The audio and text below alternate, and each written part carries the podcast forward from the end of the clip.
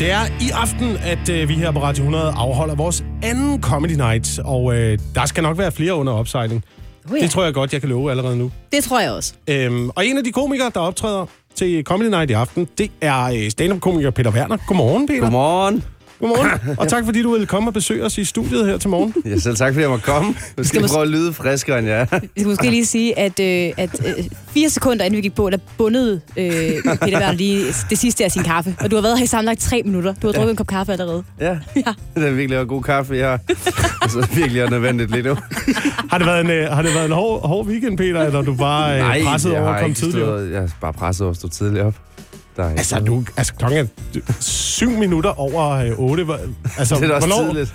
hvornår står man typisk op som øh, stand-up-komiker? 11, så er jeg, så er jeg også ude af fjerne. Og, altså, 11, ja. Men så, så bliver det også en god dag, hvis jeg står klokken 11. Så er du så også vågen til klokken 4 om natten, eller hvad? jeg- Nej, det er jeg heller ikke. Jeg sover bare. Jeg ligger i sengen. Sov i Det skal jo ikke noget.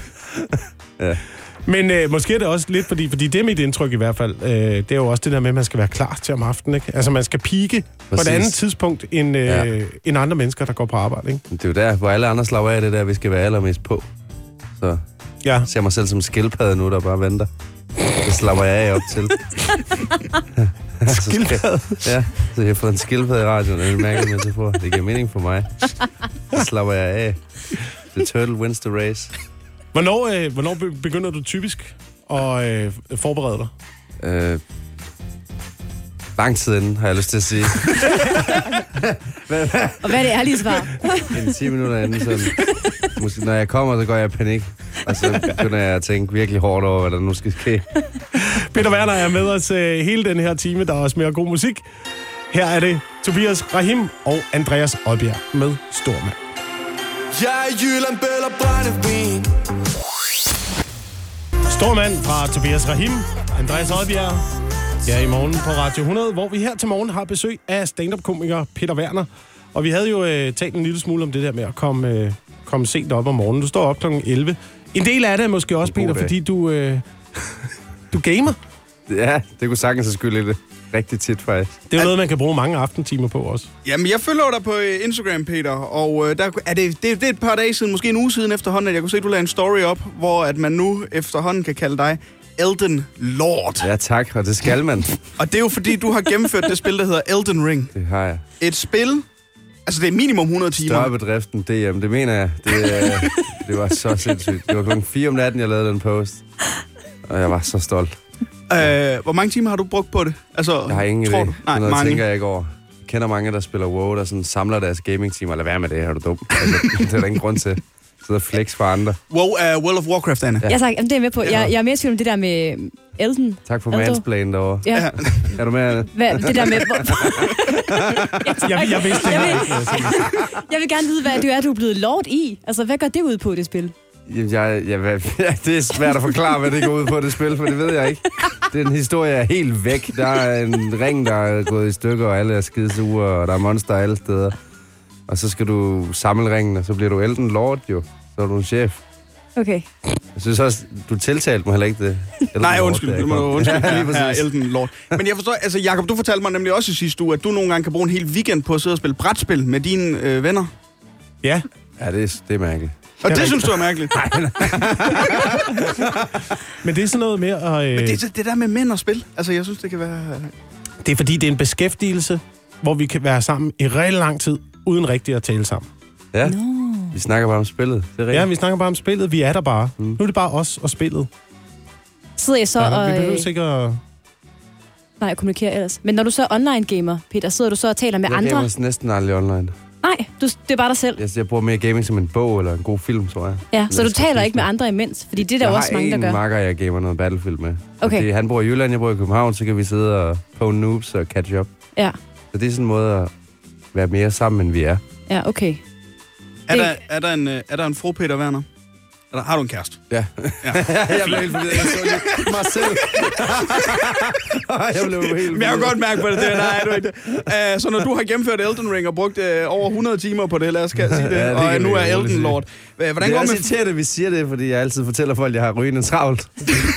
nu ved alle folk, nej. Nu skulle du være med at lægge det på Instagram, Peter. Ja, Du det har gennemført det spil med over Jeg var 100 så timer. stolt i momentet. Vi har øh, besøg her til morgen i studiet af stand-up-komiker Peter Werner. Senere, øh, Peter, der skal vi tale om dating, fordi øh, jeg ved, du har et lidt anstrengt forhold til det. Mm. Men, øh, men den, tager vi, den tager vi senere. Allerførst så skal vi have din øh, overvurderede undervurderede. Det er jo en lille ting, vi laver øh, ja. hver morgen her, når klokken nærmer sig halv ni. Og øh, du har taget to ting med. Og hvad vi skal starte med, den øh, undervurderede, siger du? Jeg er overvurderet. Den er overvurderet. Ja. Ja. Jamen, øh, holdninger, synes jeg er overvurderet i dag. Folks holdninger. Det Ja. er, nu sad jeg og swipede i går, og folk de har holdninger til alt. Det er sociale medier, alle skal høres, og folk, der ikke ved en skid om noget, flat skal... Hvorfor skal jeg så sidde i et panel med en, der tror, jorden er flad? Hvorfor kan jeg ikke se et panel med en filosof og en psykolog og en videnskabsmand snakke om et eller andet spændende emne? Jamen, det er jo fordi, at livets store spørgsmål i øjeblikket skal klares på 150 tegn. At alle mennesker skal ud med det. Jeg så en anmeldelse til Batman, så er der Svend fra et eller andet Brøndshøj, der skriver, jeg har ikke set den. Så gå hjem. Altså, hvorfor? Det er jo bare, det er jo lige meget så. Hvorfor er du med i kommentarfeltet? Du, jamen, det, jeg mener det. Jeg synes kraftet med det er helt væk. Det er helt væk, og jeg kan huske nu igen, rest in peace, Sidney Lee og alt det, men jeg kan huske en gang, de spurgte ham ind til Peter Madsen-sagen. Det er et ret viralt klip, hvor han også var sådan, altså, han vidste slet ikke, det var sket. Så han sidder og googler det i interviewet. Han er jo pisse sjov, og det kunne lige så godt have været mig. Men det er det der med, lad være med at spørge kendte om ting hele ja. tiden, også i paneler. Det at være kendt er jo ikke noget. Mads B. han lavede gokkesok for Paradise. Hvorfor skal han lige pludselig ind og sidde og snakke politik eller eller andet pis? Men jeg synes, det er irriterende, at vi ikke finder nogle kedelige mennesker, der arbejder med det. Altså, det er hele tiden almene fucking danskere, der kommer ind og siger et eller andet ligegyldigt lort. Jeg har også blevet spurgt om ting i radioen, hvor jeg tænker, men det ved jeg da ikke. Jeg er komiker, jeg er uddannet konstabel, jeg ved ikke en skid. Jeg skal ikke tage stilling til det her. Nogen, der spurgte mig, om der manglede flere kvinder i forsvaret. Det siger det ved jeg ikke. Har du nogle tal? Gør du det? Det, det, er ikke, det ved jeg da ikke. Det har jeg da ikke lige undersøgt i dag. Altså, jeg har siddet og set YouTube-videoer, mens jeg sad på lokum. Det er det eneste. Ja, det, jeg synes, det er... Det er det. Jeg synes, folks holdninger... Folk behøver ikke at have en holdning. Du kan godt bare lukke røven. Du skal lukke røven. Eller altså, nogle gange. Hvis du ikke ved noget, så bare sige, jeg ved ikke noget. Eller hvad med at sige det, Det Svend. er okay at sige, det ved jeg ikke noget om. Ja, og så lyt til nogen, der ved det, og så lære lidt, i stedet for, at vi alle sammen... Jeg ved ikke, hvad det er for et samfund med Svend Brinkmann, der skal fortælle os alt. Han siger jo bare ting på en klog måde. Det er det, han siger lange ord og sådan noget. Find nu nogle fucking andre mennesker. Der var et panel, hvor de spurgte, øh, hvem skal vi spørge? Lad os spørge Twerk Queen Louise. Igen, ikke noget ondt mod hende, men hør hendes navn. Hun er ikke god til politik. Hun er god til twerk. Så ring til hende, hvis vi skal ryste vores røv. I stedet for... Ja.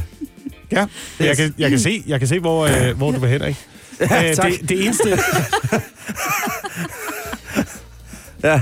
Det eneste, vi beder dig om at øh, have en holdning til her, i, øh, her, her til morgen, det er jo altså overvurderet og undervurderet. Ja. Og det er man jo også, øh, kan man jo høre, fremragende til Ja. som komiker. Dejligt, du har en holdning til folk, der har en holdning. Ja, stop Ja. med at have holdninger.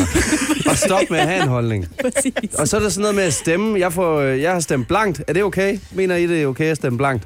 Selvfølgelig. Ja. Ja. Er er det okay at blive hjemme og ikke stemme? Nej, Det er mærkeligt. Det er mærkeligt. Det er jo også en aktiv... Jeg har jo aktivt valgt at blive hjemme før, hvor jeg tænkte, jeg ville stemme blank. Hvorfor skal jeg gå derned for at sige, det er at komme til en fest og sige, hey, jeg skal ikke med i dag, og så tage hjem igen. Hvorfor skal de sidde og tælle stemmer og være sådan, nå, der er en mere, der ikke gider at være med. Det er jo lige meget. Så det er jo bare hurtigere. Jeg jeg er hurtigt vil- at blive hjemme. Ja, det er det samme som at stemme blank for helvede. Skal vi lige have en, Ja. øh, en hurtig øh, undervurderet også? Uh, Marcis. Altså, Mars is. Okay, ja. Ja. Det har jeg ikke en holdning til, jeg kender den ikke. Mars barn er ikke... Nej, det er det. Jo, Det er jo lige det. kan du ikke en Mars? Det er der ikke nogen, der gør. Det er jo bare en Marsbar, der er frosset. Jeg kender Nej, dem det godt. er det nemlig Jeg synes, de er virkelig gode. Ja, det er nemlig ikke bare en Mars bar. De er helt anderledes. Ja. Snickers er bedre bar, men Mars is er bedre. Det er nemlig ikke bare en frossen Mars. Nej. Det vil også være en lorteis. Det var sådan virkelig hård. Virkelig. En Snickers is, ja, det er bare en mega hård Snickers, jeg har lagt i fryseren. Jeg glæder mig, øh, jeg glæder mig Peter Werner, til at høre din øh, holdning Nej. om lidt til, øh, til dating. Godmorgen, Peter. Morgen. Vi har jo øh, talt lidt øh, her til morgen omkring holdninger. Det er øh, meget af programmet handlet om i den her time. Og øh, og også din ja. holdning til folk, der har holdninger. Ja, Og folk, der har for mange holdninger. de skal de ikke. Øhm, men en af tingene, man skal have som stand-up-komiker, det er jo netop holdninger. Ja, det kan man jo sige. Men så skal det også være noget, man har tænkt over. Ja. Altså, en, det skal ikke, behøver ikke altid være en stor politisk holdning. Det kommer også an på god joke. Ja, selvfølgelig skal man have holdninger, det er rigtigt nok. Men jeg synes stadig, folk, der har for mange holdninger til ting, de ikke burde, er irriterende. Ikke, at jeg skal stå og diktere, hvad der er rigtigt eller forkert. Jeg ved ikke noget om skid. Men Men derfor så, lukker jeg også røven. men så mener du, altså, man skal holde sig til de ting, man ved noget om. Og en af de ting, som... Ja, eller, ellers så skal man være spørgende. Ja. Du skal ikke komme ud og konstatere og lave et helt panel af, af ja, retards, der skal fucking løse alle vores problemer. For det bliver ikke løst af reality-stjerner og øh, sports, ah! håndbold, sportskommentator. det gør det ikke. Måske er en af de uh, dilemmaer, du kan løse for os her til morgen, uh, som du måske ved noget om, det er, ja. det er dating. Ja, det har jeg prøvet. Fordi uh, nu har vi også set lidt af dit stand-up-materiale, og jeg uh, kan fornemme, at du har en lidt uh, anstrengt forhold til det at date. Ja, mest fordi jeg har en kæreste nu. så det er lidt svært at balancere. Ja. Hun har et anstrengt forhold. Ja. ja, det er pisse stressende. Det er ret stressende. Ja, hun bliver skide super hver. Kan du så komme hjem? Men Så, eller, jeg sidder og hygger mig. hvordan, hvordan har du haft det altså tidligere, da du Ja. var ude på datingmarkedet? Jamen i starten, der var det jo sjovt, da jeg blev single igen for noget tid siden, men man bliver bare træt. Man bliver træt. Det er den samme pistummerum hele tiden. At være, ja, jeg synes, det er hårdt at date. Sidde og lytte på det samme lort og sådan noget. Det er jo ikke spændende. Det er jo overfladisk, det hele. Ja, det er jo ikke, fordi det jeg sidder og siger til damerne er pisse spændende selv, jo. Det er de samme flosker, og til sidst så kan jeg bare huske, at jeg tænkte, hvis, hvis vi ikke boller på første date, så boller vi aldrig. Så var det ikke meant to. Sådan var det til sidst, men der har jeg også været lang tid. Jo! Det var min holdning. Det var, jeg, var, jeg, man var så træt, så man tænkte, jeg får hende med hjem, og ellers så går jeg Prøver, til sidst, der, der var et værtshus lige ved siden af, hvor jeg boede, så gik vi ud bagefter, og så var hun sådan, hvor bor du henne? Og så pegede jeg lige over vejen, og så var hun sådan, ej. Så kunne hun jo godt se, det var klamt. Hvorfor har du taget et værtshus lige? Og så stod jeg bare og smilte sådan, ja, ja, det ser ikke godt ud, det kan jeg godt se. Nå ja, men heldigvis har jeg ikke langt høj hjem. Hej, hej, hej. Men det, det kunne være smart, du så tænkte jeg, så kunne vi lige... Ja. Så jeg tror bare, ja, ja, det er bare det. Gad ikke mere. Mm. Og så tænker jeg, nå, nu finder jeg nok ikke noget bedre, og nu er jeg et forhold. Og der er også mange romantiske ting. Jeg kunne have sagt noget meget mere romantisk. Ja, måske er det lidt det, der sker i hele det der, hele det der datingkoncept. Det er, på et tidspunkt, så giver man bare op, og så ja. tænker man, så, så må det være det her. Jeg overgår ikke at gå ud igen. Nej, jeg kan ikke holde til det mere. Nu er jeg her. Det, nu bliver vi bare, nu dater vi to bare for evigt. Og så ligesom lidt et uh, spil poker, ikke? Man siger, jeg, jeg står på de her... Ja, pole, pole, pole, pole. Show me. Jeg tror ikke, der kommer et flush. Nej. Men det sjove var, det var først, min kæreste mødte jeg jo ikke på Tinder, så det var sådan helt organisk, naturligt organisk, ja. Og så, det var ligesom, man var ude af det der lort. Så det er dejligt ikke at skulle tilbage på det marked. Vi har et sidste spørgsmål det til dig, ikke, det øh, Peter Werner. Jeg aldrig siger aldrig. Vi har et sidste spørgsmål, og øh, det får du her efter Pink og Willow Say Charts med Cover Me in Sunshine. I've been dreaming. Vi har besøg her til morgen i studiet af stand-up-komiker Peter Werner. Vinder. Ja. Jeg elsker Pink. Altså, er nu skal godt. vi ikke øh, sige noget Nej, dårligt det gør jeg ikke. Det var ikke ironisk. Det lød sådan. Nå, Ja, det gjorde det. ja, det lød ironisk, men det er... Det gør alt, hvad jeg siger. Nu. Vi, øh, vi skal tale lidt om i aften, Peter, fordi du ja. Ja. skal jo øh, på scenen i aften til vores ja. Ja. Comedy Night på øh, Comedy Zoo. Det skal vi alle sammen. Vi skal alle sammen på scenen. Og øh, noget, som jeg ved fra stand-up-branchen, det er, at der er mange, der har øh, en eller anden form for lille mærkelig ting, man gør, inden man skal optræde. Er du også en af de her typer? Har du ritualer, inden du går på scenen? Ja, det har jeg. Jeg har nogle mundsvister. Peter Papa picked a peck of pickled peppers. Peter Papa picked a peck of pickled peppers. How many pickled peppers did Peter Papa pick? Den svær om morgenen. Alt sådan noget der. Det bliver jeg nødt til at gøre. Ellers så kan jeg ikke tale, tror jeg. At det... Så ved jeg ikke, om jeg kan snakke. nå, så det er, ikke, det er ikke engang for at varme din stemme op. Det Nej, for jeg skal at, bare være sikker på, at jeg kan tale. Ja. For jeg skal op og lave stand-up, så jeg tænker bare, hvis jeg er stum nu, så skal jeg bare gerne vide det.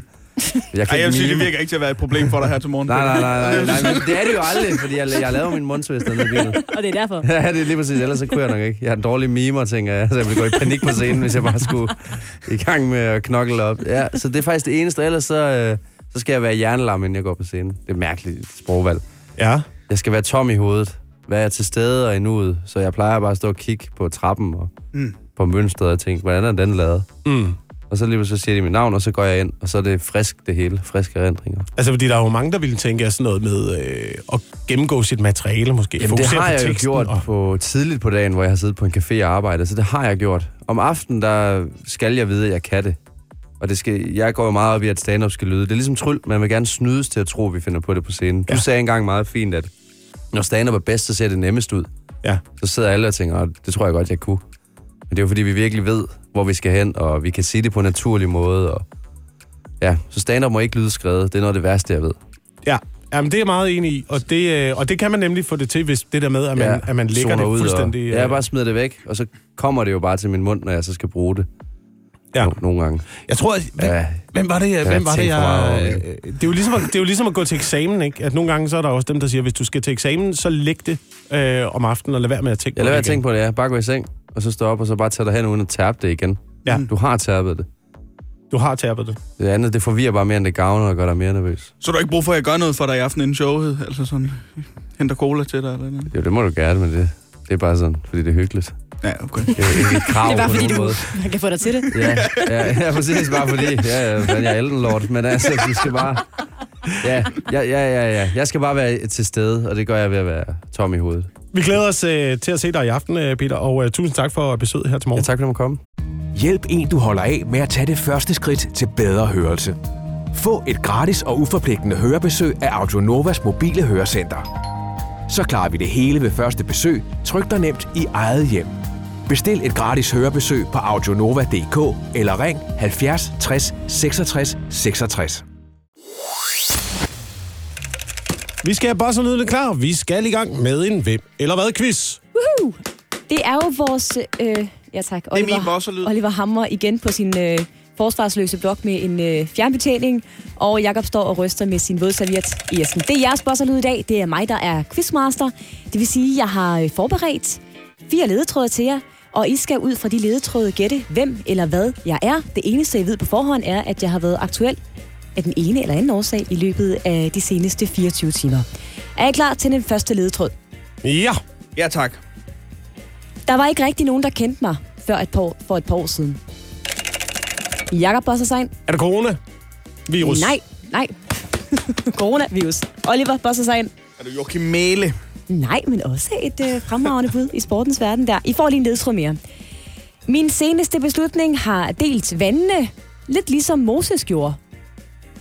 Og der var ikke nogen, der kendte dig for et par år siden, fordi jeg ville have sagt Dan Jørgensen, men Også et godt bud. jeg nu trækker det tilbage igen. Øh, Ja, nej. Oliver Ej, nej, sig for nej. Nej, vi får lige, I får lige en mere. Jeg er øh, pt. arbejdsløs, men jeg håber sådan at få en øh, kontraktansættelse på en fire års tid. øh, Jakob du, du, er en eller anden, du er en eller anden politiker. Og øh, ja, vi er derhen af. Jeg kan mærke det. Oliver, har du den nu, Oliver? Måske. Ja. Jeg har et bud i hvert fald. Ja, Er du Isabella Arndt? det er et godt bud. Det er jeg nemlig. Jeg er nødt til at sige, et af de 10 bud, du har. Jeg er nemlig Isabella Arndt. Og hvorfor er jeg Isabella Arndt? Jamen, fordi at Isabella Arndt har meldt sig ind i de konservative jo. Og hvor var hun før? Hun var hos Kristendemokraterne. Ja. Er det en eller anden quiz, det her, eller hvad? ja, det er faktisk. Så har en paratviden. Som Hvor var for- hun før? som Hvor gammel er hun? Hvor bor hun henne? Ja. Quizzen fortsætter, efter du har vundet, ja. Oliver. Lige præcis. Ej, det er flot. Jeg er Isabella Arndt, tidligere formand for øh, Kristendemokraterne, fik gennembruddet tilbage i øh, valgkampen 2019, hvor hun måtte gå ind og afløse Stig Grenov, der simpelthen brød sammen øh, midt under valgkampen med noget stress. Så lige pludselig røg hun ind fra højre og endte med at blive øh, formand og det hele. Der har været nogle gnidninger i Kristendemokraterne i løbet af det seneste års tid, må man forstå på Isabella Arns, da hun for en måneds tid siden meldte sig ud og sagde, jeg gider ikke det her mere. Og siden så gjorde hun det ret klart, at hun ikke var færdig med politik. Altså hun sagde, jeg har stadigvæk en masse at kæmpe for, hvor hun lidt indirekte sagde, hyr mig, en eller anden, hyr mig. Ja, der skal bare være nogle vælgere. Jeg er Så- til rådighed, lige præcis. Og så var det altså de konservative, hun nu har meldt sig ind i og stiller op til folketingsvalget. Det har, skabt, det har skabt lidt, øh, lidt dårlig stemning hos kristendemokraterne, at Isabella Arndt har taget den her beslutning. Øh, Stig Grenov, tidligere formand, som hun afløste, var i går ude at sige, at øh, det simpelthen lugter utrolig meget af levebrødspolitikere, det her. Og han synes, det er dårlig Så, stil. så, så, Stig Renov. Og han synes faktisk, at øh, det måske siger alt om, at hun ikke rigtig passede ind i kristendemokraterne. At hun nu skifter til de øh, konservative på den måde. Skal det? det? Jamen, det, jamen, det var meget, fired! meget, meget, meget hårdt, øh, hårde øh, beskyldninger, de var ude med i går fra Var det fra kristendemokraterne. kristendemokraterne? Ja. Hvad med alt det der med at vende den anden kendt til? Og tilgivelse og, ja, tilgivelse og, og, alt muligt. din næste og alt muligt. Ja, at det var der ikke så Og det er meget ikke en del af partiprogrammet, Ikke, til øh, synligheden. I hvert fald ikke i går, og ikke på baggrund af Isabella Arns beslutning. Der er breaking news her i uh, Morgen på Radio 100. Vi har en... Uh, ja, det er fuldstændig vanvittigt, det her, Anne. Der er til synligheden en minister, der er kommet med en indrømmelse. Ja, Jamen, det er ikke så tit, at det sker, at øh, vores øh, minister ser indad og siger, ja, det var sgu noget, det var sgu noget værre lort, vi fik lavet der. Men det er tilfældet i dag, hvor man kan læse et øh, interview med vores sundhedsminister, Magnus Heunicke. Og øh, det, han er ude oh. at erkende, det er noget, som vi måske godt vidste i forvejen bevares, men lad ham nu alligevel få den. Nemlig, at øh, vi simpelthen ikke var godt nok forberedt, da coronaen ramte os tilbage i 2020. Oh, Ja, det, er kræver de- da bare, at man ser et hvilket som helst pressemøde med Magnus Heunicke, for man er bekræftet i, at han ikke var forberedt. Ja, det var som om, man ikke lige vidste, hvad det handlede om jo hele tiden. Jo. Øh, ja, ja, godt. øh, ja, jo. Så er der jo, øh, ja, øh, corona. øh, pressemøde. Det, øh, han kommer med den her øh, indrømmelse, som det faktisk er, på baggrund af, at øh, statsrevisorerne, det er øh, Folketingets vagthund, som har til opgave at kontrollere, om øh, staten og virksomhederne bruger skatteborgernes penge ordentligt. Øh, de har været ude at sige, prøv at høre her, Sundhedsministeriet, regioner, kan I lige komme her? Vi har kigget på det. I var ikke dygtige nok dengang. I var slet ikke forberedt på, det den her øh, pandemi ramte. Øh, sygehusvæsenet var dårligt forberedt. Der var ikke værnemidler nok, og det er jo regionerne, der står for at, øh, at drive sygehusene, så de har altså også fået en røffel. Der var dog en region, der havde forberedt sig delvist, ja. som det hedder. En eneste region havde gjort det. Og jeg kigger på dig, Oliver. Er det Nordjylland? Det var Nordjylland. Nordjylland havde åbenbart delvist taget højde for en, en øh, global pandemi i deres øh, beredskabsplaner. Men det ændrer jo ikke ved det, som vi alle sammen vist godt kan huske, nemlig at der simpelthen ikke var øh, blandt andet værnemidler nok, dengang øh, coronaen ramte tilbage i 2020. Det vil sige, øh, håndsprit var jo øh, lige pludselig en meget eftertragtet vare og blev solgt til overpriser ja. på DBA. Øh, sådan noget som mundbind i starten var også meget, meget øh, sjældne herhjemme, fordi vi simpelthen ikke havde nok af dem. Øh, statsrevisorerne de finder det meget utilfredsstillende, at ingen af de fem regioner, modtagelse af Nordland, Ja, tak. sådan rigtig havde planlagt, hvordan de ville forsikre den her øh, forsyning af værnemidler. Og det er det, Magnus Heunicke altså ude og sige, jamen det ved vi, I kan godt se det. Vi kan godt se det, vi var ikke øh, forberedt. Det gode er så, fordi det gode, der kommer altid noget godt, når det er Magnus Heunicke, det er, mm. at vi nu er bedre forberedt til næste gang. Ej, der skal ikke være ikke næste gang. Jamen man kan Oh, ikke... jo, jo, jo. Nu kommer det. Har du ikke set øh, alle de viruser? Lad være med at sidde med sådan et smil på læben, når du siger, nu kommer det. Bare fordi du er forberedt på det. Altså, du er flyttet ud på landet og har et lager fyldt med minestrone-suppe, og hvad ved jeg. En, Altså, en sikkerhedskælder og lavet Ja. et hønsehus, så du kan være selvforsynende med Ja, men altså, øh, du ved, det, det var jo det, som staten burde have gjort jo. Så Jamen, det er jeg, rigtigt. Det, altså, så jeg opererer jo bare er med en eller anden staten. taskforce. Ja, ja, ja. Men altså, jeg, fordi jeg vil da sige, der har der været øh, advarsler nok undervejs Jo. i forhold til, at der kunne komme sådan en øh, pandemi. Hvis man kigger tilbage i historien, så er det jo, altså historisk set, Ja. så er det meget, meget, meget sandsynligt, at det kommer på et eller andet tidspunkt. Du er så tæt på at sige, hvad sagde jeg? Hvad sagde jeg? Så skal vi lige en øh, tur, Anne, hjem øh, hos dig, eller måske hjem hos dig, i hvert fald ud med dig i Ja. weekenden. Kom med ud med mig, venner. Ja, du har været ude for din øh, comfort zone. Ja.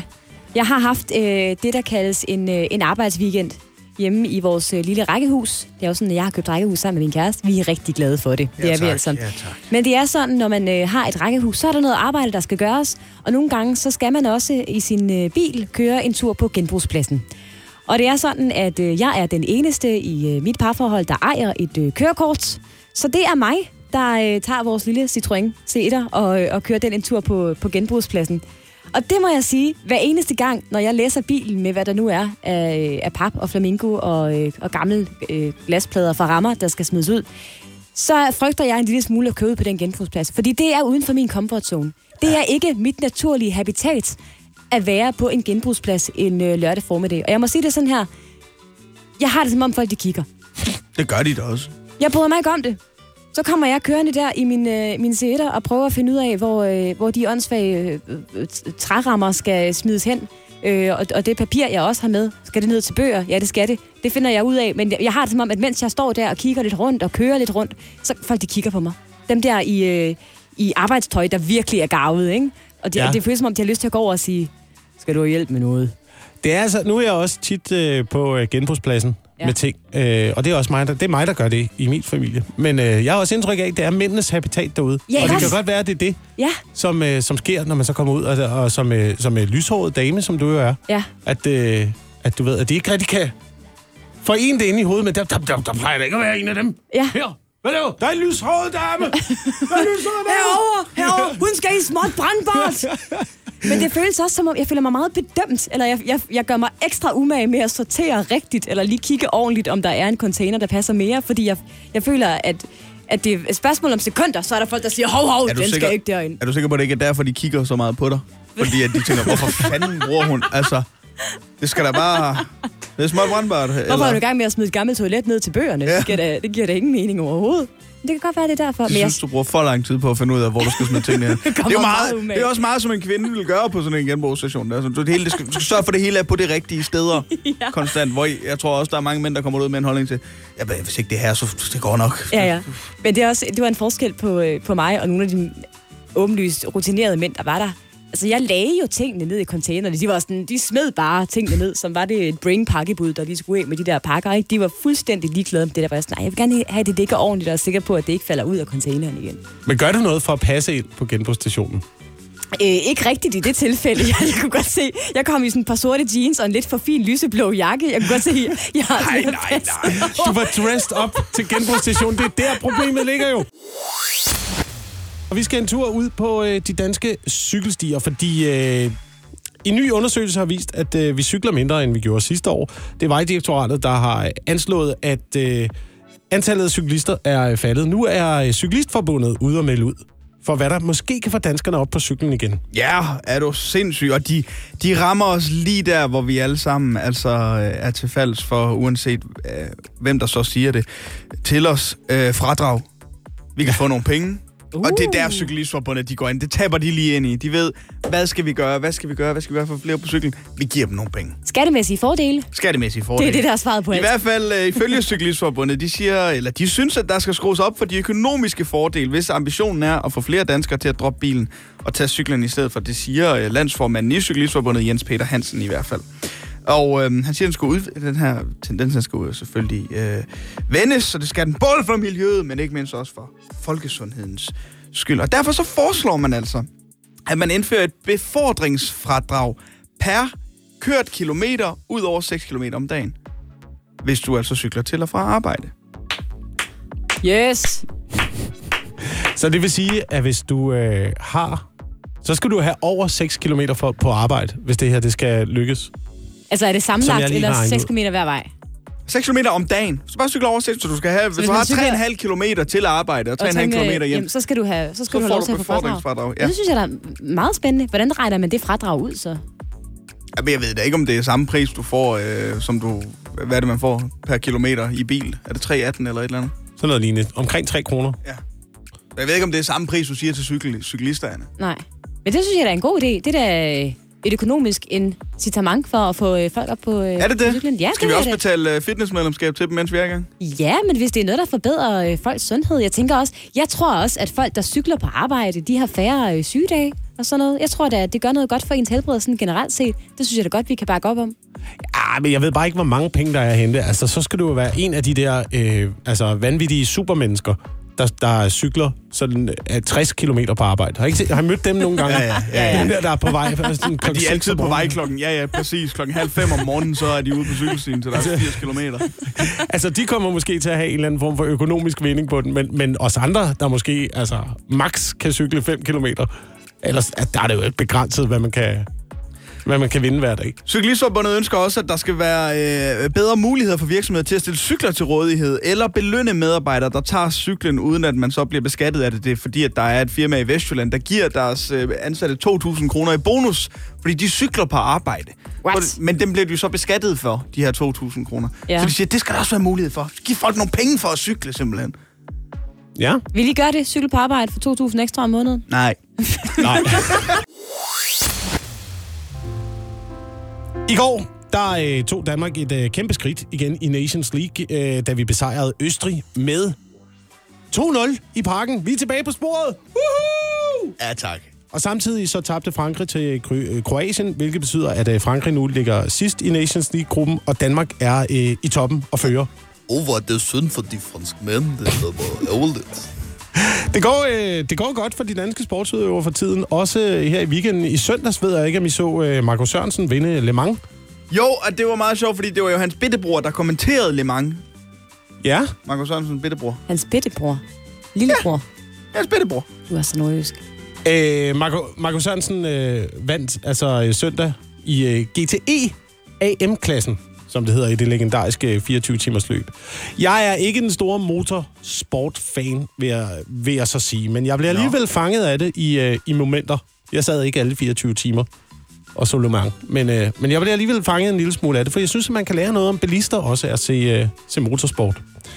Og øh, en ting, der altid har lidt irriteret mig på vejen, det er de her bilister, der kører op og blinker med lyset, når de vil overhale. Kender, I- kender I dem? Dem, der Nå. kører alt for tæt på en. Ja. Og så, du ved, man er ved at overhale en lastbil eller et eller andet, og så kommer de op bag ved en med fuld fart. Det er gerne en Audi eller en BMW. Eller en Seat. De gør det virkelig også meget. Kører helt tæt på, ja. og så blinker de med lyset, øh, fordi de gerne vil forbi. Og det har, jeg, det har altid været, jeg har været så irriteret over det, indtil jeg så Le Mans og tænkte, Nå, du tror, du er en racerkører ind i hovedet jo. Det er jo det, der foregår Gør de det? bagved. Det gør racerkørerne nemlig. Det lader jeg mærke til ved at øh, se Le Mans. Nå. Det er den måde, man ligesom signalerer til bilen foran. Jeg vil gerne forbi.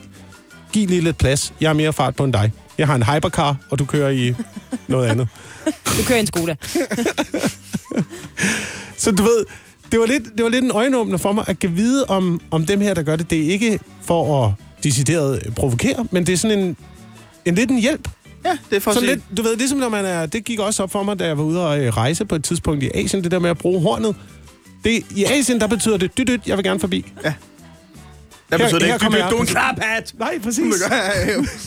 Så når der næste gang kommer en bil helt op i røven på dig, mens du er i gang med at overhale, som dytter og blinker med lygterne, så tænker du bare, Nå, tak for servicen, tak fordi du fortæller mig på den måde, at du skal forbi. Yes, jeg skynder mig at køre ind bag ved lastbilen igen og undgår Ja. over, for jeg kan da godt se, der skal der tages hensyn til dig. Åh, oh, du fantastiske bilist.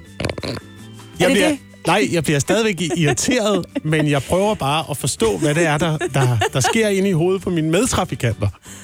Så det kan jo godt være, at det er nogen, der tror, at de, de hjælper. Ja. Du kalder dem racerkører, jeg kalder dem idioter.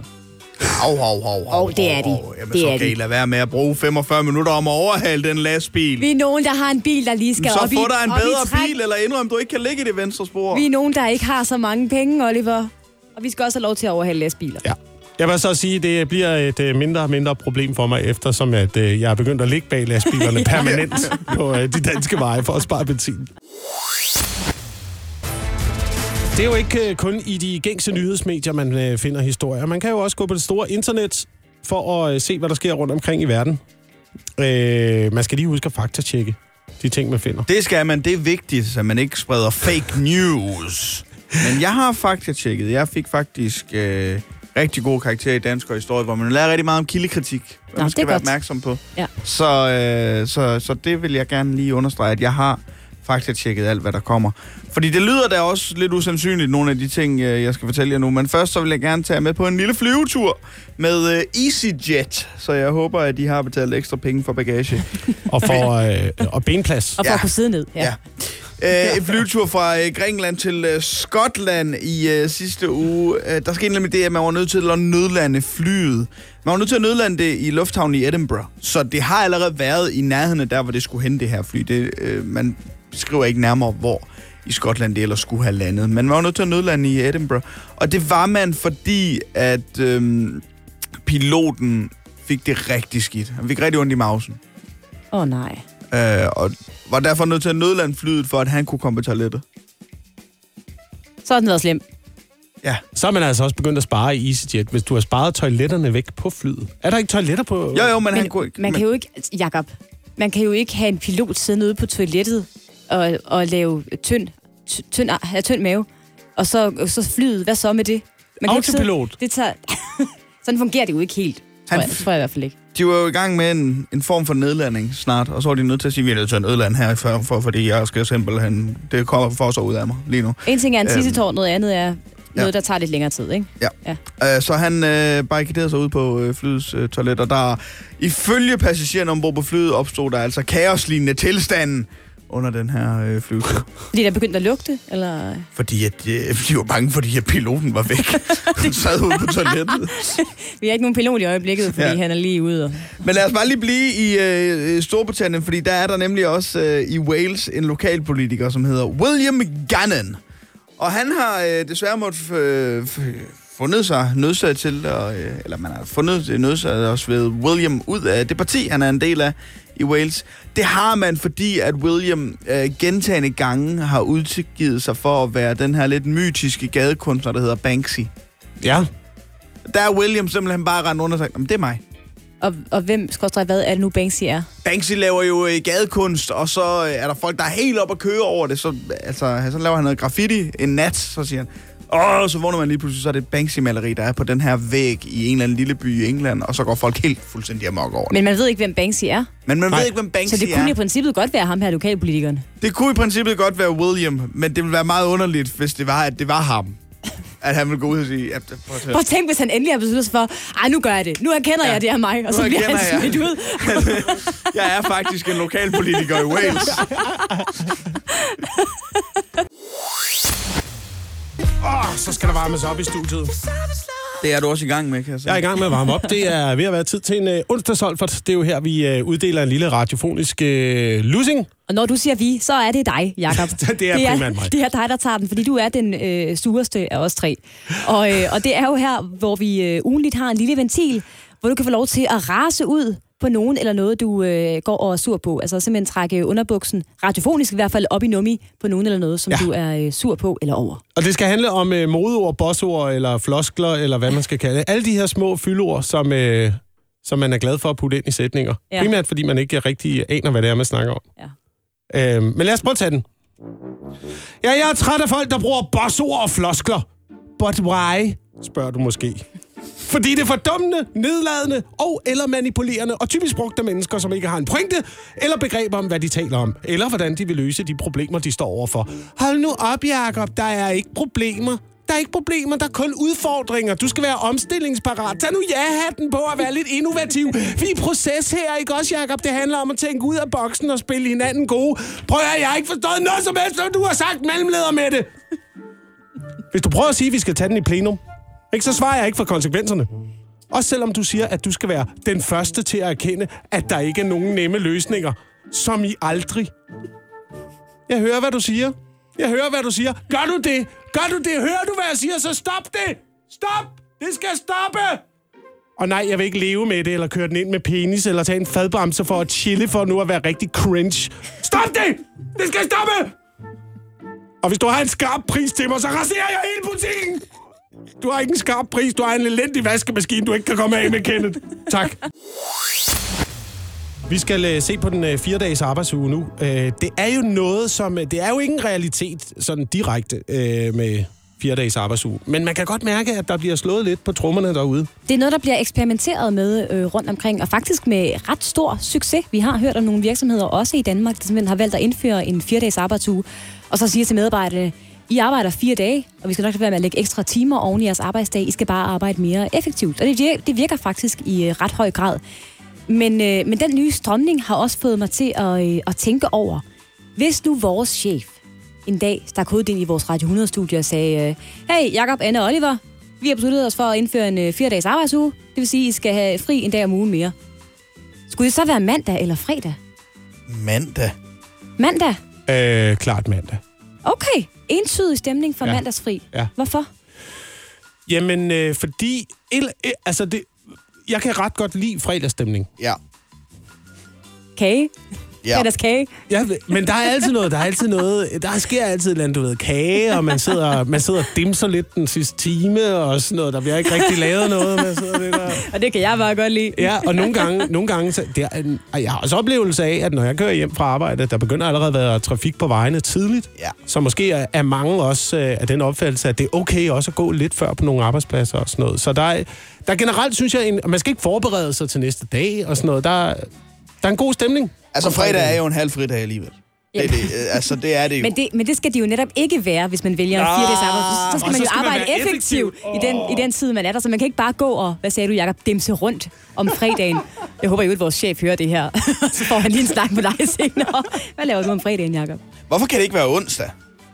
Ej, det er da underligt. Så, så får man sådan en, øh, en amputeret uge. Ja, det ville være lækkert. Nej, jeg, jeg tror, det er bedre at have, have fri nogle dage i træk.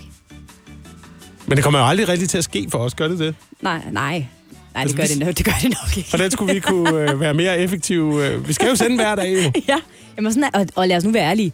Hvis øh, fire dages arbejdsuger på et tidspunkt bliver mere udbredt end fem dages arbejdsuger, så går der nok nogle år, før det det kommer til. Jeg gætter på i hvert fald en 30 år, før vi når så langt med det. Men jeg ved ikke helt. Jeg tror måske også, at jeg... Mm, Nej, måske vil jeg gerne have fri om fredagen i stedet for. Fordi fredag er også bare sådan en, en hyggedag, ikke? Altså, det er sådan en dag, hvor der er god stemning over det hele, og man kan gå og få en masse ting ordnet, og lige pludselig så føles weekenden bare lidt længere. Nej, nej, ja, ja, ja, men så føles ugen også bare lidt længere. Fordi det der med, hvis du er fri om mandagen, så overrasker man også alligevel sig selv inde i hovedet, når man så møder ind om tirsdagen. Ja, så tror du, det er mandag. Så tror du, det er mandag Ja. nemlig. Nå, og så, Og er så man bare, en "Åh, dag, Gud, det er- det så er man en dag foran, og det, Ja. og det er en fed følelse. Ja. Ja. det er faktisk rigtig nok. Okay, jeg er overbevist. Men Jamen, det så- kommer ikke til at ske. Nå, det var da godt, vi fik den ja. Stræk, så. Super. Når man er vokset op i dag, så tænker man måske, at øh, den teknologi, vi omgiver os med, den har været her for evigt. Men øh, det har den jo ikke. Måske for Øh, evigt. Må- Måske for evigt. Jeg er jo, øh, jeg er jo fra den øh, generation, der er vokset op på et tidspunkt, hvor teknologi øh, var noget, vi ikke havde. Ja. Altså, der var dreje, drejeskivetelefoner. Øh, Var det dengang, der var sne til over dørene også, og man havde øh, snefri, og jeg ved simpelthen ikke hvad? Øh, ja, altså, det er, ikke, det er ikke så lang tid siden, men det, jeg synes bare, det er gået voldsomt hurtigt. Det er det. Det er det virkelig, men det er også fordi, lige nu er der jo en generation, der vokser op. Det gik op for mig her den anden dag, da vi havde besøg af min kærestes nevø. Han aner ikke, hvad en diskette er. En diskette? Ja. I ved, sådan en, man ploppede ind i computeren og skulle gemme ting Ja. på, eller kunne finde... Altså, det var vel datidens USB-stik på en eller anden måde, ikke? Den store eller den lille diskette? Øh, den, den lille diskette, ja. Øh, og som jo stadigvæk er symbolet mange steder, når man skal gemme ting. Det er jo stadigvæk en diskette, man, man klikker på. Men det, der, men der er jo mange altså unge mennesker i dag, der ikke aner, hvad fanden det er, de klikker på. Fordi de var der ikke, da disketten var der. Det Ja. lyder godt nok gamle, ikke? Men det er jo fordi, Oliver, og, og der synes jeg godt lige, vi kan øh, rejse hånden lidt for øh, in, hvad er det, Internet Explorer, som var øh, Microsofts første internetbrowser, der nu er blevet sendt på pension. Den findes simpelthen ikke mere, den browser, fordi der er øh, andre og bedre browser, som de fleste af os hellere vil bruge. Så derfor har øh, Microsoft sagt, at vi, vi dropper den her browser. Men det var jo den første internetbrowser, som jeg i hvert fald kan huske, var på øh, vores stationære computer, da vi fik sådan en i min familie tilbage mm. i år 99, føler jeg, det var. Ja, hvad var tiden inden browsers? Var det øh, det der øh, modem, Ja. man havde stående ved siden af computeren? Jamen, jamen Den den, der form for andekald, der...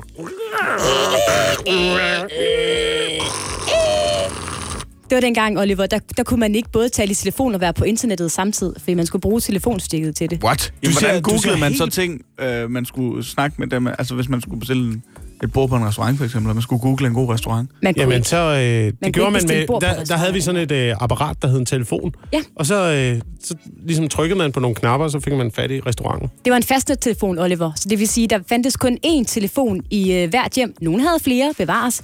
Og den stod et fast sted, altså så man skulle gå Derfor det var aktivt... en fast. Ja, man skulle gå aktivt hen til telefonen øh, og ringe derfra. Der var nogen, der havde øh, trådløse telefoner. Det blev et hit lidt senere. Men langt de fleste havde ledninger, så man skulle så sidde der ved telefonpladsen og, og tale med, med folk.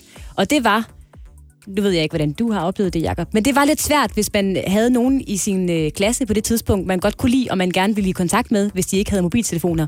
Fordi så skulle man jo lige gennem for, man skulle lige gennem forældrene, og man skulle, når man skulle ringe til de der fastnet-telefoner. Åh oh, ja, det er det. De, altså, hvis, når man vokser op i dag, så kender man ikke det. Det, er jo- det, er, jo, det er jo det værste ved teknologien. Var det jeres måde at slide into the DM's på? Det var, ja, det var at ringe Altså. til, til forældrene. Eller, jeg kan huske, at jeg engang skulle ringe til en fra min klasse, som jeg synes var lidt sød.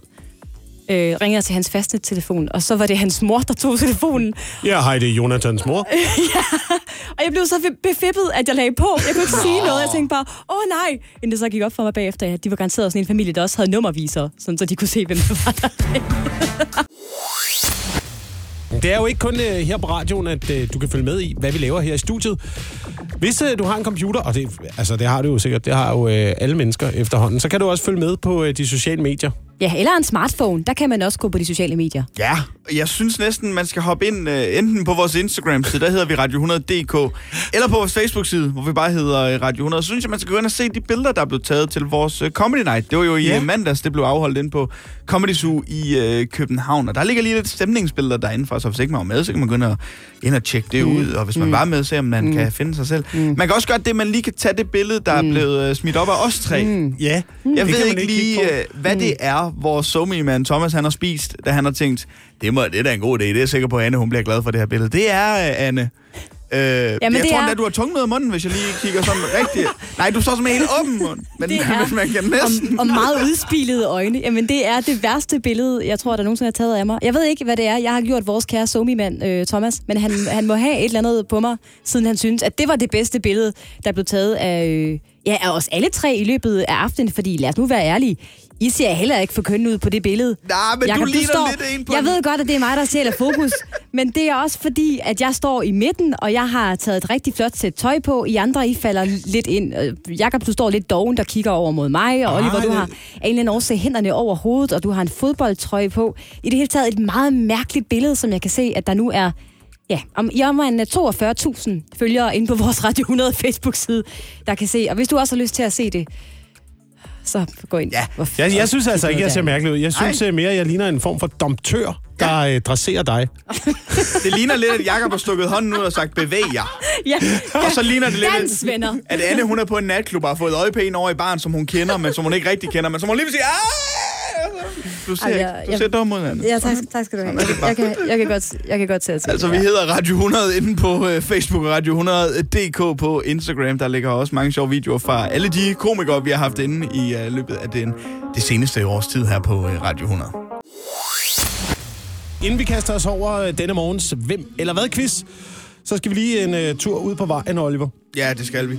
Fordi jeg har... Øh, altså, en, en, noget, der sådan... Det gør lidt ondt i mausen, hver gang jeg skal det, faktisk. Eller det kommer op for mig. Jeg har brug for jeres hjælp, fordi må man godt kommentere på sine venners kørsel, når man får et lift? Og det er svært. Uh, ja. Øhm, ja, altså, hvor, hvor gode venner er de, fordi... Øh, Det er gode venner. og det er gode venner. Ja, Hvor råden kører de? Ret, altså synes jeg i hvert fald, ikke så, ikke så godt. Uopmærksom, tror jeg, jeg vil kalde det. Altså, det er ikke sådan noget med, at, at de øh, kører alt, alt for hurtigt. Lidt. Lidt.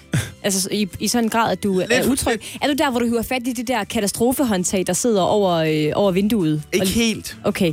Det, det, det er ret hurtigt. Det er meget noget med øh, at, at lave andre ting, end at køre bil, når man kører bil, som der står på Det hader jeg. Det skal, man, det skal du sige med det samme. Og, Ja. ja. og, det, og der er udenomsvøb. Så jeg, læg den mobil, Kevin. Den skal du bare lægge lige dernede i... Øh... Man ved du, han er en Kevin. Men det er jo rigtigt, altså man sidder jo øh, gerne og giver, øh, giver små hints Ja. Ja. ja. med sit kropssprog undervejs. Ikke? Man siger jo gerne ikke noget. Det er jo noget med at sidde og bremse over i passagersiden. Eller Med hive demonstrativt fast i det der katastrofehåndtag, eller i, Ja. ja. eller i bildøren og Ja. klamre sig til den, Ja. ja. hvis man synes, det er ubehageligt. Eller- Hvilket også er rigtig irriterende, hvis man faktisk er chauffør, og man har en medpassager, der sidder sådan der. Det hader jeg. Men det er jo så, så skal man jo øh, øh, altså tage et hint. Ja, ja, hvis man kører dårligt, men hvis man overholder loven og Men ikke er sidder også- med en telefon, så synes jeg, det er noget pjat. Der er også ofte de situationer, eller ikke, eller det, det oplever jeg da i hvert fald, de mennesker, der øh, ikke selv mener, man kører dårligt, og derfor kan tillade sig og nogle andre ting i trafikken. Så kender, ved I, hvad jeg mener? Ja, ja, ja. Mm. ja. At man ikke selv er opmærksom på, at man egentlig er en ret dårlig bilist. Ja. Og så synes jeg, det bliver endnu sværere. Så, så skal de her vide. Du er simpelthen elendig til at køre. Ja. men, men der skal du tænke på, Oliver. Øh, det er jo også dig, der kører galt, hvis det går galt. Altså, ja. det er jo også dig, der er med i bilen. Min mor, hun sagde altid, når øh, jeg skulle ud og køre med diverse kærester og folk, jeg har datet, så siger hun til dem, kør ordentligt, du kører med dyrebart læs. Og det var ikke ham, hun mente, altså øh, ham, der sad bag rattet. Det var mig, hun mente. Fordi det er, ligesom, det er ligesom meget dig selv, du skal passe på. Så på den måde er det jo også dit ansvar at sige fra. Forstår du det? Jeg forstår det godt, men jeg synes bare, det er en akavet øh, og besværlig situation. Altså, jeg kan ikke ligesom ringe til min mor, hver gang jeg skal ud og køre, og så sige, er du så lige at sige noget? Du kan ringe til min. Hun vil med glæde, hun vil med glæde lige sige, skal du nok gøre ordentligt. Vi skal se på øh, den store ting, som vi alle sammen talte om sidste år. Og sidste år ved den her tid, der var det jo øh, der, hvor øh, mundbind blev afskaffet i offentligheden. Men mindre man selvfølgelig øh, stod op i offentlig transport.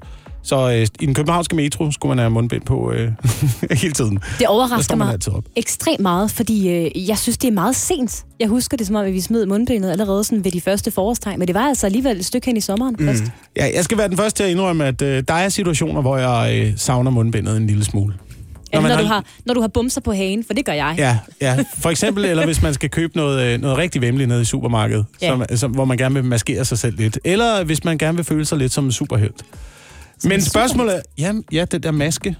Altså Nå, ligesom sådan en øh, ja, maskering lidt hemmelig på, type, ja. ja. Men spørgsmålet er, om vi, har, om vi har lært at bruge mundbindene korrekt efter hele den her store periode. Som vi har været igennem med, øh, med mundbind. Fordi jeg ser stadigvæk folk med mundbind derude. Ja, det, jeg støder også på dem i, i ny og næ, vil jeg sige. Og jeg ser stadigvæk folk, der, er, øh, der udskammer en lille smule. Der er en lille øh, øh, omvendt udskamning i gang. Fordi førhen, der var det jo sådan, hvis man glemte at tage sin mundbind på, og man skulle ind og handle, så hvorfor er der ikke, vi skal faktisk have mundbind på. Ja. Og så, nu ser jeg så folk, der stadigvæk handler med, med mundbind, hvor at der også kommer mennesker op til dem her, der siger, du er godt klar over, at vi gerne må tage dem af, ikke også? så, der, så, men, så jeg har indtryk af, at vi måske ikke helt har, har lært endnu at bruge mundbindene. Ja. Men det- Korrekt. Altså, man har dem jo på stadigvæk, hvis man føler sig en lille smule sløj. Ja, men der er kommet sådan en form for omvendt udskamning i forhold til, hvad det var for et år siden, ikke? Eller halvandet år siden er det så nok nærmere. Øh, hvor man pegede fingre af folk, der ikke havde mundbind på, og sagde, hey, udvis samfundssind. Og når man så udviser samfundssind nu, hvis Ja. ja. man føler sig sløj, eller at man måske ikke er helt tryg, så får man at vide, du skal tage det mundbind af. Vi er færdige med det. Men det er rigtigt, men det er jo også fordi, og jeg kender det fra mig selv, når jeg sidder i, i et eller andet, det kan være i metroen i København eller i et supermarked, og jeg ser folk med mundbind, så registrerer jeg, at folk har mundbind på. Før registrerede jeg folk, der ikke havde mundbind på, og tænkte øh, mit om dem, tænkte nok, jeg ved, om de er fritaget, eller om de bare øh, er nogle men in black typer eller sådan noget. Så det, det er omvendt nu. Til gengæld har jeg lært, hvad mundbindet egentlig betyder. Fordi jeg synes tidligere, altså før corona, når man så øh, hovedsageligt asiatiske turister i øh, København eller andre steder i Danmark, der havde mundbind på, så tænkte jeg, slap dog af. Altså, hvad tror I, vi smitter med her i Danmark? Altså, hvil- hvilke bakterier, danskerbakterier, er det, I er bange for at få med hjem i flyet? Men nu har jeg jo fundet ud af, at det var jo, det var jo omvendt. Det var for at beskytte os andre. Altså, det er jo for, at de ikke skal smitte med noget. Og det har jeg trods alt lært af de to år, vi nu har gået med, gået med mundbind. Så nu tænker jeg ikke dårligt mere om folk, der kommer med mundbind. Så tænker jeg, nå, det var da sødt af dem at tage hensyn. Så vi har dog lært noget på øh, to år. Men generelt tror jeg, at vi skal være, vi skal være glade for, at det er over. Åh oh, ja. For nu. Bortset fra, når man har bumser på en. Vi skal øh, til at gøre klar til øh, dagens overvurderet, undervurderet fra øh, Oliver Routledge. Og øh, du har jo allerede sagt, Oliver, at det skal handle om influencers. Og jeg har allerede et godt bud på, om det er overvurderet eller undervurderet. Jeg synes, de er så overvurderet. Ja, det vil være mit bud også. Ej, hvor er I enige, var? Influencers. Ja, kom med det. Altså Instagrammer, YouTubers. Vi går og bliver vejledt til at købe ting af folk, som lever af at retuschere ting, så det ser pænt ud. Bare ordet influencer får mig næsten til at kaste op. Altså et eller andet sted, vi burde jo også have en snak om, hvad der er god og dårlig indflydelse. Ja, Altså, det, det er jo ikke nok, at det bare er indflydelse. Jeg har indflydelse, jeg har mange følgere. Ja, jo jo, men, men lad os lige se på, hvad det egentlig er, du fortæller folk. hvad det er, du indflyder med her. Ja. Men der er jo også mange af de her influenter, influencers, der gør en stor forskel i mange menneskers liv, fordi de jo, en ting er, at de i et vist omfang bliver sponsoreret øh, af samarbejdspartnere og har ting at sælge, men i det andet omfang, så bliver de jo også nødt til at give noget af dem selv. Altså, det er jo folk, der ofte repræsenterer noget, som man som Instagram-bruger kan spejle sig selv i. Og der er jo ikke nogen, der siger, at man skal købe den der mascara, eller den der juicekur, eller hvad det nu er, der bliver øh, influeret for derinde. Man kan bare lade være, og så øh, klikke videre i de der stories, og så se dem, der rent faktisk har relevans for en selv. Ved du, hvem der gjorde en kæmpe stor forskel? Nej. Det gjorde Rosa Parks. Det gjorde Martin Luther King Jr. De var influencers. Det var og hvis du havde fortalt mig for 75 år siden, at jeg i dag skulle gå og kalde Julia Sofia, eller hvad de ellers hedder, for en influencer, så ville jeg grine op i ansigtet sammen med Martin Luther King og Rosa Parks. De var influencers. Vi kan bare, bare kalde dem noget andet end influenter, influencers. Jeg synes ikke, de influerer. Hvad vil du så gør jo ikke nogen forskel Hvad vil du gøre? Jo, de gør en forskel. for Sociale for nogle medietosser. mennesker. Jeg ved det ikke. Altså, det er... Okay, der kommer jeg også til at lyde som en eller anden 45-årig sur mand fra Gribskov, Jacob. Men Undskyld, Jacob. Du har ret. altså, det, det er ikke at influere folk. Det er det bare ikke. Det er det da. Altså, man kan jo ikke få... Der er jo ikke nogen, der g- gider at følge med hos influenterne, hvis de bare prøver at sælge ting ind op i ens øh, ansigt. De bliver jo også nødt til at give noget af dem selv. Noget, der rent faktisk øh, påvirker folk i en positiv retning. De har i hvert fald øh, influeret mig. Nå, Det har de. Har du jeg også købt det er der du krøllejern? Nej, det har jeg ikke, men jeg har opkaldt mine høns efter influencers. Har du? Fordi ja, så bliver det du nemmere... hader jo høns. Jamen, så bliver det nemmere at distancere sig følelsesmæssigt, når de skal, når de skal hugge hovedet af. Åh, nej, Jacob. Ej, Vi skal have den undervurderet. ja, Lad os, lad os komme videre. øh, mad, der kræver vin. Undskyld. Altså, mad, der skal have vin i sig. for det bliver godt. Ja. Fordi så er du nødt til at åbne en flaske vin. Så, Nå. Ja, det er rigtigt. Altså, det er bare det. Er bare det. Så alt mad. Ja, Alt mad. Kartoffelmos, Ja. suppe. Alt mad, hvor der skal tilsættes vin, er bare undervurderet og dejligt. Vi burde have spist det hver evig eneste dag. Hjælp en, du holder af med at tage det første skridt til bedre hørelse. Få et gratis og uforpligtende hørebesøg af Audionovas mobile hørecenter. Så klarer vi det hele ved første besøg, tryk dig nemt i eget hjem. Bestil et gratis hørebesøg på audionova.dk eller ring 70 60 66 66. Det er torsdag, så vi skal have gang i de øh, kulørte blade. Yay! Der skal, der skal sladre i radioen nu. Gossip. Og Ja. du har allerede øh, teaset for det, øh, Anne. Det skal handle om, øh, om Lise Nørgaard. Det, det bliver simpelthen så spændende, det her. Altså, jeg, jeg har ventet i spænding i snart øh, en halv time, 45 minutter på, hvad Lise Nørgaard skal have at spise. Ja, eller hvad hun fik at spise, nærmere bestemt. Fordi i uh, tirsdags, der fyldte Lise Nørgaard 105 år. Det er, jamen, det er en flot alder, og der Hvor er det er flot, flere altså. af de kulørte blade, der har øh, været ude og markere det med flotte billeder og gode reportager. En af dem er øh, Se og Hør, der øh, kan fortælle meget detaljeret, hvad Lise Nørgaard fik at spise på sin 105-års fødselsdag.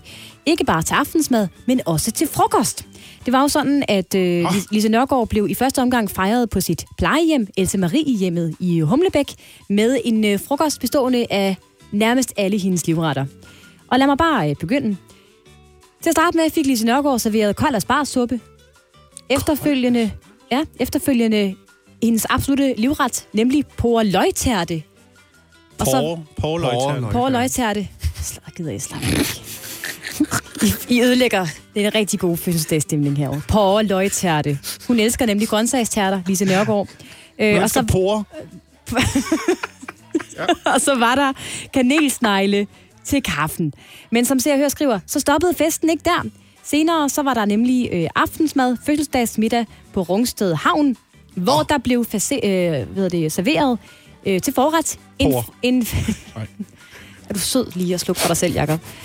Til forret blev der øh, serveret en frikassé af hvide asparges med rejer, estragon, fløde og laksekaviar. Mere asparges. Herefter kunne familien nyde et dansk unghane bryst i sprød pancetta med sellericreme og Dijon rosmarinsauce. Og så blev hele herligheden sluttet af med en dessert bestående af citronmarineret jordbær med rørt vaniljeiscreme og hasselnød twills. Tvil. Twills. det er sådan nogle små kiks af, hassel, af hasselnødder. Hun, er, hun har fået meget at spise, Hvorfor meget synes spise, jeg. Hun var også træt klokken halv 10. Så, kunne Tillykke, Så kunne- tillykke til, Tillykke, øh, til Lise Nørgaard. 105 flotte år. Ja. Jeg vil gerne lige øh, tage med en tur tilbage i tiden. Jeg ved ikke, om I vil huske anden sæson af Landmand søger kærlighed. Øh, og Ole, Ole Andersen, der boede på en gård lidt uden for Kolding, han faldt øh, Gitte. De faldt simpelthen bare pladask for øh, hinanden. Ole var jo, øh, i hvert fald indtil videre, så vidt jeg ved, den eneste, der har været med i Landmand søger kærlighed, som også var aktiv bruger af swingerklubberne. Ja. Ringer den klokke nu? Ja. Ja. ja. I hvert fald, altså, noget han stod offentligt frem med. Ja, det var Ja, det. ja. Og øh, det her med øh, livet i swingerklubben, det var ikke noget for Gitte, og derfor så forlod øh, landmand Ole også øh, swingerklubben for et liv sammen med øh, Gitte. Åh. Øhm, det tyder så på, at han har, han har savnet swingerklubben, øh, fordi de er i hvert fald gået fra hinanden nu. Og øh, Ole siger selv, det gik op for mig med tiden, at jeg savnede det, at jeg, ikke, øh, at jeg også gik glip af en masse socialt ved at have trykket mig fra swingermiljøet. Øh, så der er også en del venskaber, der røg, og det savnede jeg simpelthen bare for meget. Og derfor så er de to desværre nu altså blevet øh, skilt. Ej, men det var da også en øh, trist nyhed. Ja, ja. Ikke for Ole. Han ikke lyder for da han lyder da til at hygge sig i sine swingerklubber. Jamen, jeg har kun et at sige, ikke? Lise Nørgaard er glad for porer. Ole er glad for hår. I går, Oliver, der øh, var du ude og få testet grænser. Ja, jeg var inviteret med til sådan et teambuildingsarrangement, hvor det sådan var ude i ja, et område, hvor man sådan skulle teste sine grænser af og ligesom stole på øh, sine øh, øh medarbejdere og så videre. Det var, øh, det var et ganske fint arrangement. Første øh, udfordring var sådan, så fik man sådan en maske på, hvor du var blændet, og så skulle du kravle lidt ind i sådan et rum, og nogle gange så skulle du opad og nedad og sådan noget. Det, det kunne jeg godt. Du skulle sådan teste din mørkerede og sådan din klaustrofobiske evner skulle Hvor gik det her pres. i Guantanamo? Nej, det gjorde det ikke. Nå. Det gjorde det ikke. Øh, det synes jeg egentlig var okay. Afslutningsvis skulle vi rappelle ned ad en væg, 45 meter. Også fint, havde det øh, ganske fint med. Øh, der var lige en udfordring i midten, som hedder Jakobstien. Og det er sådan en kristen henvisning til en stige, der går simpelthen op til himlen og så videre. Det handler om bjælker, som er øh, monteret med sådan nogle wire i hver sin side. Du bliver strappet ind i øh, det her sikkerhedsudstyr, og så er man et hold af fire, og så skal man forsøge at komme så langt op ad den her stige som overhovedet muligt. Der er cirka halvanden meter imellem de her frithængende bjælker, føles det som om, som selvfølgelig er monteret med wire i hver sin side. Aha. Det kunne jeg ikke. Altså fysisk, fordi... Øh, Nå, men det der, det var øh, fysisk, tror jeg jo sagtens, ja, sagtens, det er også et stort ord at bruge. Fysisk kunne jeg godt have været med, men at kravle op ad nogle stiger, hvor du ikke må gøre andet end ligesom at sidde på den her stige, og så kigge ned, og så finde ud af, hold kæft, jeg er højt op, og de her bjælker, der bare sådan svæver i luften. Ja. Det kan jeg ikke være. Jeg får helt sved i hånd, håndfladet, bare vi snakker om det lige nu. Hvorfor var det lige det, der skræmte dig? Hvis du ikke har højdeskræk sådan generelt? Jamen, fordi det, jeg har ikke højdeskræk generelt, men sådan noget, der hænger frit. Ja. Bjælker, øh, alle mulige ting. Hvor Jeg kan der, ikke være du i det. kigger ned, så bliver du sådan helt svimmel. Mine og sådan, ben uh. begynder at ryste. Ja. Jeg har prøvet det en enkelt gang før, øh, og, og jeg, jeg stoler ikke på min egen krop længere, når jeg, jeg, kører, jeg sådan kører lige øh, hæve sænkebordet lidt ned. Og så trykker du på opknap i stedet for. Ej, nej, nu, nu pressede jeg Oliver. Øh, ja. Jeg har øh, haft den samme følelse på et tidspunkt. Øh, det var dog ved øh, 3 meter vippen i svømmehallen. Der kunne jeg mærke, det var det tur, det tur jeg æder med med ikke. Jeg, gik der, jeg kravlede op ad stigen, og jeg gik hen, og jeg kunne bare mærke, at mine ben de sank sådan sammen. Jeg, var sådan, Ja. jeg havde lyst til at klamre mig fast til den der vippe, fordi jeg kunne overhovedet ikke klare følelsen af at stå deroppe. Men det er det der med, når ens krop bare sådan... Det er som om ens krop siger til dig, det kan du ikke, det Ja, her. lige præcis. og så er det der, hvor din hjerne så skal gå ind og overtage og sige, det kan du godt, du kan du bliver, det. selvfølgelig kan du det, bla bla bla. Men ens hjerne snyder også en. Nå. Ja, det gør den. Med, med årene begynder ens hjerne at snyde en. Fordi jeg har ikke... øh, Jeg, jeg synes ikke, jeg har haft det på samme måde. Altså, jeg er jo sådan en type, der har øh, både øh, øh, sprunget elastikspring, øh, sprunget øh, faldskærmsudspring øh, flere gange. Okay, Øhm, okay sej. Ja, ja. så går jeg da væk med min 3 meter vip. Nej, nej, hør nu her. Fordi inden jeg var 30, inden jeg var efter 30, da, da ligesom du ved, at pandelapperne begynder at blive færdigudviklet og vokse sammen og sådan noget, så kan jeg huske, der var på et tidspunkt, der var, øh, der var sådan nogen, der øh, ville have mig med op og springe elastikspring. Hvor jeg lige kommer op i den der kurv, efter jeg er blevet 30 år, lige kigger på hele situationen og tænker, nej, skal jeg ikke. Det skal jeg aldrig nogensinde mere, det her. Det, det har jeg simpelthen prøvet. Og jeg det, kan det ikke det, engang som værd. 26-årig mand. Åh, oh, nej. Cover Me in Sunshine herfra Pink og Willow Sage Harp. 44 over 7 denne fredag, og det betyder jo også, Anne og Oliver, at det nu er øh, tid til Danmarks mest stressende quiz. Og øh, det er jer to, der er deltager, det er mig, der er quizmaster. Jeg har forberedt en masse spørgsmål om ugen, der gik, og øh, så er det op til jer at svare øh, korrekt på disse spørgsmål, fordi så får man endelig denne lyd. Mm. Ah, det er Dejligt, rart. Svarer dejligt man, øh, svarer man øh, dog forkert, så øh, kommer svenskeren efter en. Ja, og ikke nok med det, så har du jo sådan et bombetikkende nedtællingsur-agtigt også, som kører øh, under os hele tiden. Ja, og så bliver det jo, øh, så bliver det jo interessant at se, hvor, øh, hvor godt I har fulgt med i øh, ugen. Jeg gør lige min øh, pen klar her, og, øh, og øh, klar til at starte quizzen. Er I klar? Oh. Til at gå i gang? jeg er overfor kører, jeg kan godt mærke det. Ja, okay. Go! Ja, og øh, I er altså på samme hold. Og øh, her kommer Danmarks mest stressende quiz. Hvor kunne man i denne uge høre et foredrag om makrelmadder? Øh, folkemødet. på Bornholm. I denne uge kom det frem, at de danske skatteydere kommer til at betale prisen for at få Tour de France til Danmark. Men hvad er prisen? Uh, uh, uh, 180 millioner. Og en guldskat til en værdi af 20 milliarder dollars er fundet i et skibsfrag ude for Colombias kyst. Hvem tilhører skatten? Det ved man ikke. Men ikke. En dansk tyv donerede i denne uge to- 22.221 hvad til et dansk museum? Øh, Uh, æg. æg. Hvad er titlen på DF's anti-vogue-kampagne, som blev lanceret i denne uge? Det er okay at være normal. Danmark og Kanada har sluttet fred i en grænsestrid om en ø ude for Grønland, men hvad hedder øen? Hansø. Transportministeriet vurderede i denne uge, at der umiddelbart ikke er grundlag for at gå videre med en anlæggelse af hvad? Kattegat-forbindelsen. Danmarks gruppe til VM i fodbold er på plads. Hvilke hold er i gruppen? Frankrig, Australien. Australien og Tunesien. Ja, det altså lige den sidste der, der må du altså lige øh, få, øh, få øh, svenskeren, fordi Danmark er jo også med i gruppen, Oliver, ikke? Ej. Okay, hård quizmaster alligevel. Det var hårdt, det var hårdt selv for mig, synes jeg, den her quiz. Og du havde det hårdt, Jacob. Skal vi lige prøve at øh, gå igennem, gå igennem øh, spørgsmålene her? Det var rigtigt, det er på folkemødet, man kan høre Mette Frederiksen snakke om makralmadder.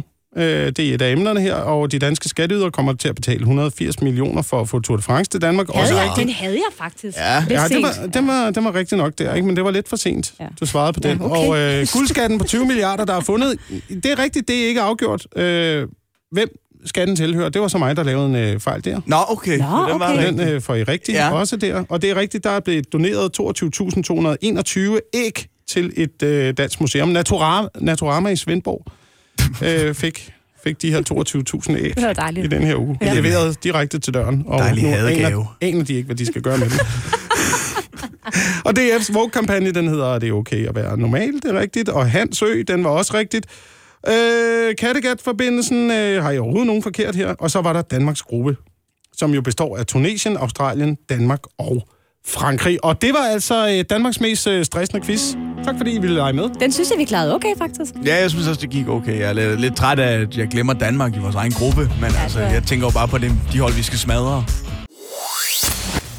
Vi skal øh, til at gøre klar, Oliver, til øh, dagens overvurderet, undervurderet. Ja, tak. Hvad skal vi starte med i dag? Jeg synes, vi skal starte med den overvurderede. Fordi det er på vegne af, tør jeg godt at våge, 95 procent af den danske befolkning og den generelle verdensbefolkning, at jeg har tænkt mig at sige nu, at offentlige frierier skal stoppe lige nu og her, for det er noget vås. Jeg, jeg, er, jeg er enig. Jeg er på Olivers hold. Ikke at du ikke må fri et offentligt sted. Du må godt gå op på en eller anden, øh, et eller andet bjerg, og hvad ved jeg, der er en flot udsigt. Skat? Nej, vil du give? På en restaurant? Nej. På et stadion? Nej, det skal du heller ikke. I bussen? Nej, jeg ved altså bare... Hvem frier i bussen? Jeg ved jeg det Har du sådan på vej, på vej til Om det kunne huset. være, at man mødte hinanden i Bombardo 5 Expressen. eller et eller andet. Og så synes man, det kunne være romantisk. Det skal, øh, det skal stoppe, øh, synes jeg. Det, det er træls, og det, det, det er meget tokrummende for alle os andre at kigge på. Det kan også være meget smukt at dele sin kærlighed Så nævnt med- 60 gange, hvor det har smukt. Altså, det, jeg tror ikke på det. Jeg ved ikke, der findes jo bare mange videoer af sådan nogle frierier på YouTube og sådan noget. Jeg kan da godt sidde nogle gange og, og, og falde Og ned i sende dem lille, til Mark. ned i et lille ormehul og tænke, åh, det var da, det var faktisk meget sødt, der hvor folk de står omkring og klapper, og fremmede det er jo mennesker det, man åbner tvinger folk til. vinduerne og alt muligt. Nej, man tvinger da ikke folk til noget. Folk de kan gøre, hvad de vil. Okay, så hvis der er nogen, der frier på en restaurant, så mener du ikke, at man sådan tvinger folk til at gå over og sige, eller stille sig op og... Nej. Altså, det vil da gøre noget for stemningen, altså det vil være, vil jeg sige. Men, men man kan jo godt bare ignorere det. Ja, ved du hvad jeg tror, Anne? Jeg tror, at det du har set på, øh, på YouTube eller sociale medier, eller hvor du ser det, det er, det er det, der svarer til der, hvor du ved, at man øh, kaster en bordtennisbold ned i bordet, og den hopper ligesom 27 gange, inden den vælter tre flasker, og øh, på mirakuløs vis øh, ryger over i et lille bitte snapseglas og lander helt perfekt, og så står folk og hopper.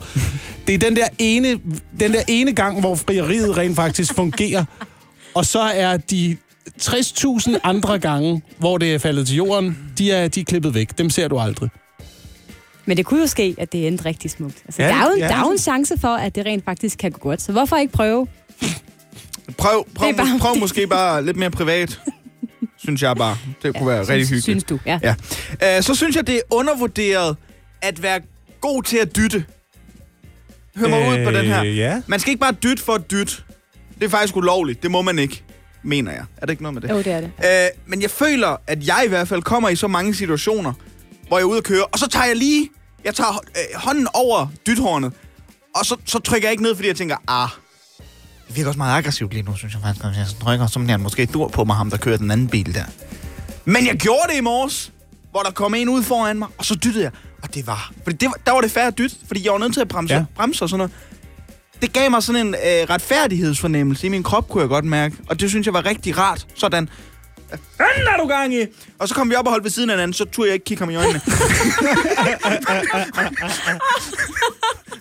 er fu- en fuldstændig sand historie.